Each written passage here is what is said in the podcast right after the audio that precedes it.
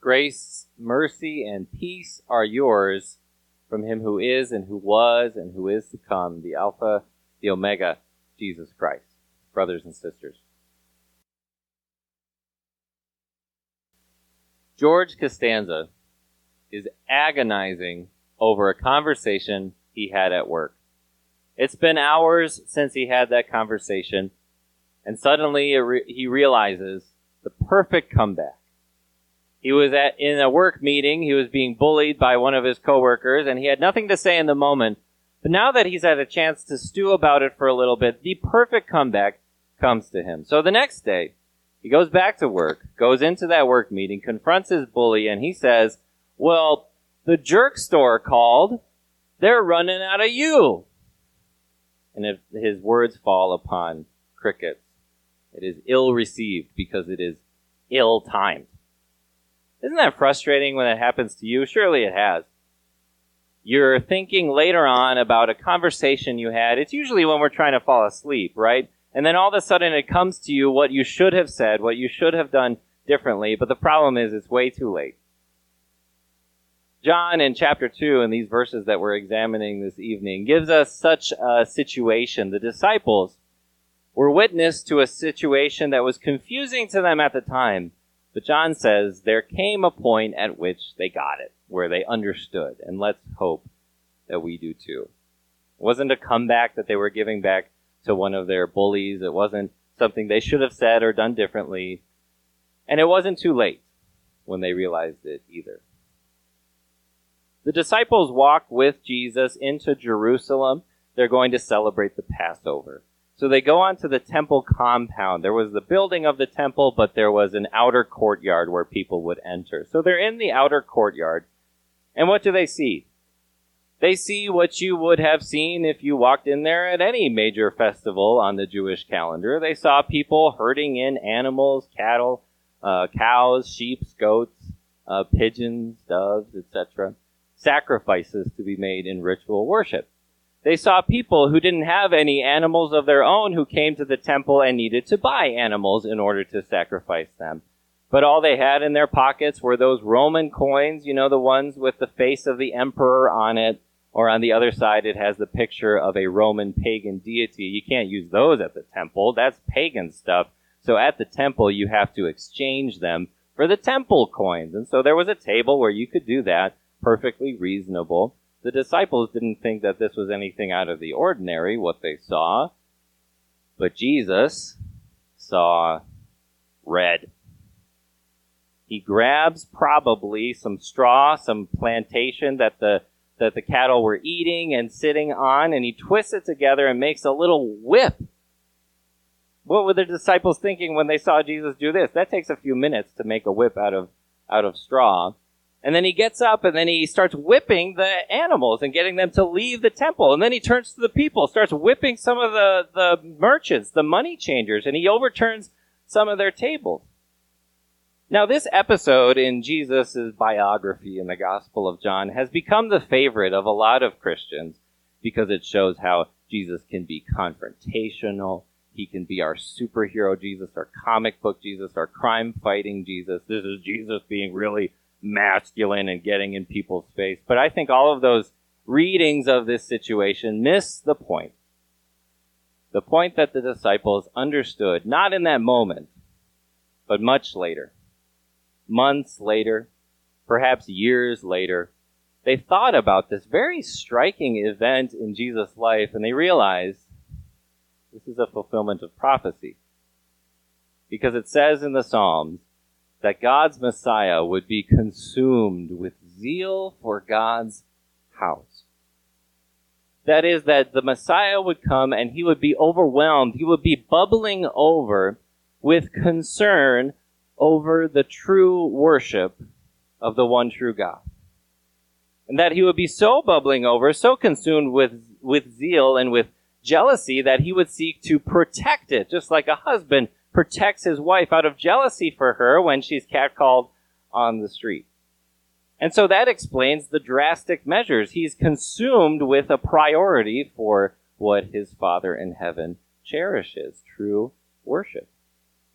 But the way he displays his zeal when he sees that true worship is threatened makes the Jewish leaders, the religious leaders, think that he's a threat. They see Jesus as the violent one, as the threat to their lifestyle. So they confront him. They say, Jesus, give us a sign by which you can show the authority you have to do this. In other words, who do you think you are, Jesus? Who are you to come in here and mess up what we have going on? You're just some guy from Nazareth, aren't you? Do you have some kind of authority we don't know about? Show us, Jesus. What's wrong? Tell us, Jesus, if you can. What's wrong with people exchanging coins at the temple? So what if they take a little bit of interest so that they're making some money off of this exchange at God's house? So what if we're charging people a little bit more than is reasonable for a sacrifice that they're meant to make in worship of God and we're making some money off of it? What is that to you, Jesus? You see, Jesus was zealous for God's house, zealous for true worship. The religious leaders who confronted him were zealous for a religious system that kept them comfortable. Jesus was zealous for people coming into God's house, bringing him their prayer and their praise.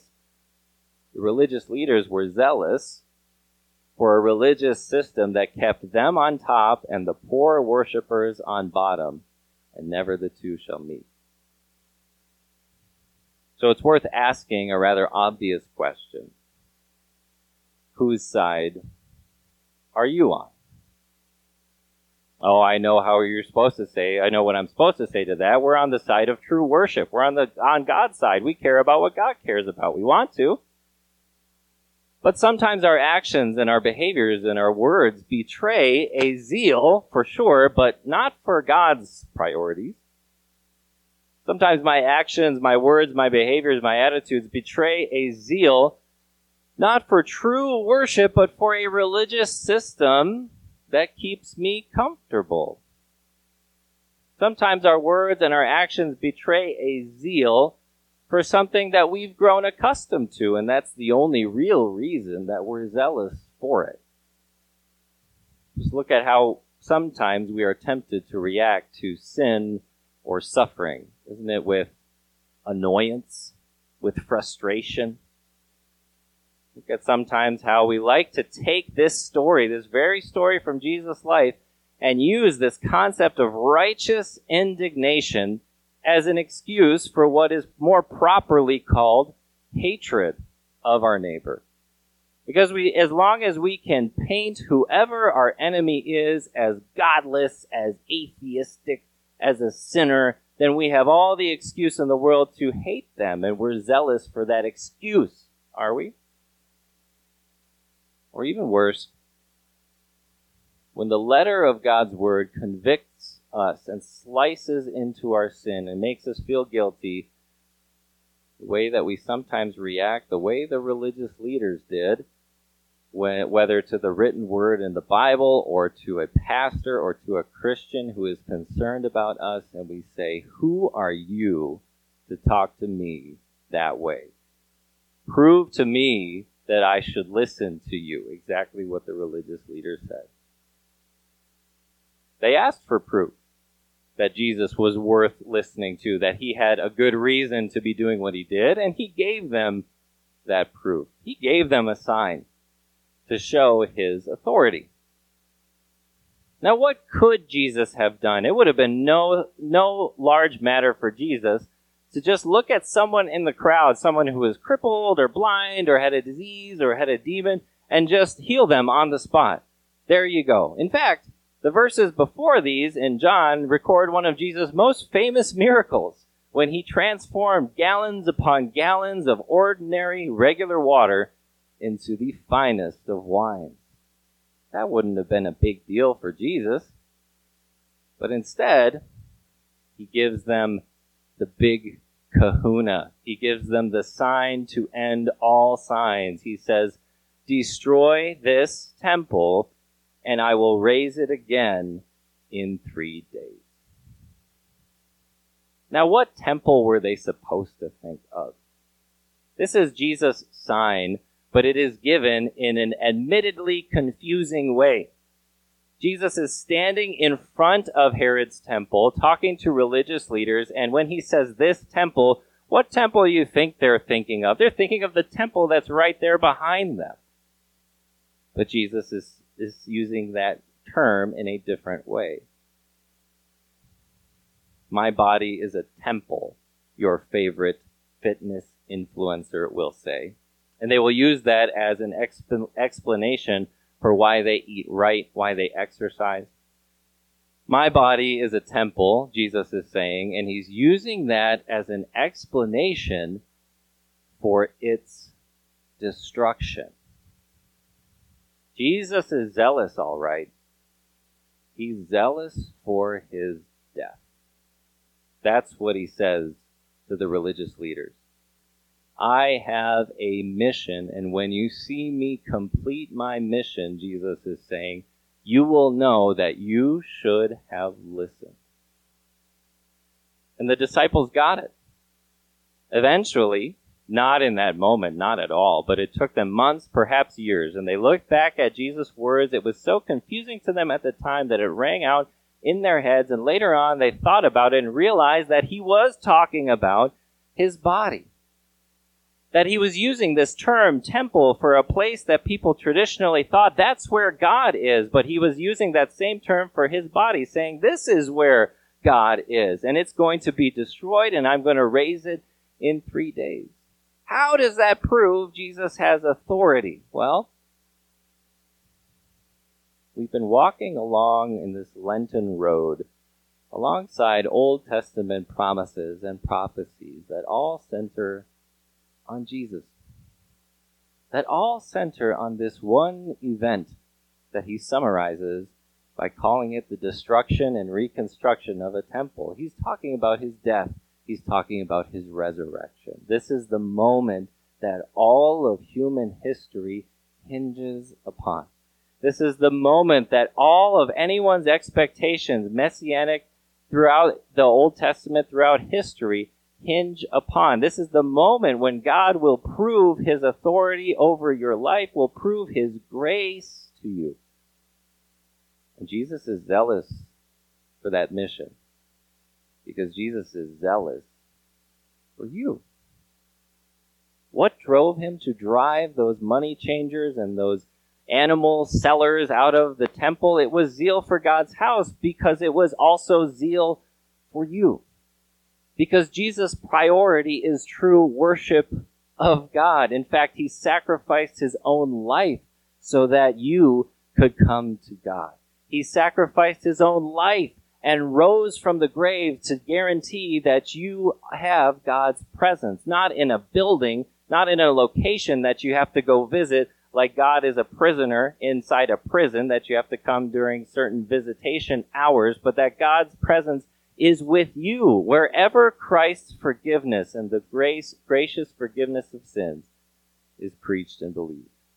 That God dwells with his people. But before we maybe think that Jesus is anti religion or anti church or anti church buildings or anti pastors or anti religious systems of any kind, realize that in another place, the Apostle Paul says it was he, it was Christ who gave the apostles, the prophets, the pastors, the teachers, the evangelists. It was Christ's idea that we have a church. Christ is not opposed to having organization, but for what purpose?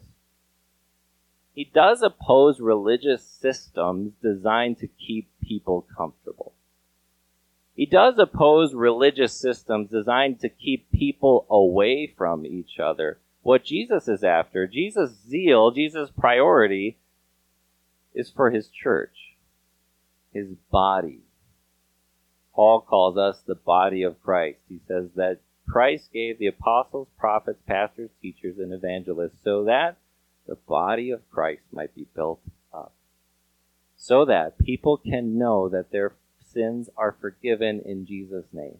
So that people can come to God without having to pay money for it, without having to exchange coins for it, so that people can know that though we have sinned, God has restored us to himself so that people can live that grace throughout their lives and share it with others. That's Jesus' zeal. And we simply pray, brothers and sisters, that our zeal, that the church's zeal, that pastors' zeal, that Christians' zeal would match our Savior's zeal. Amen.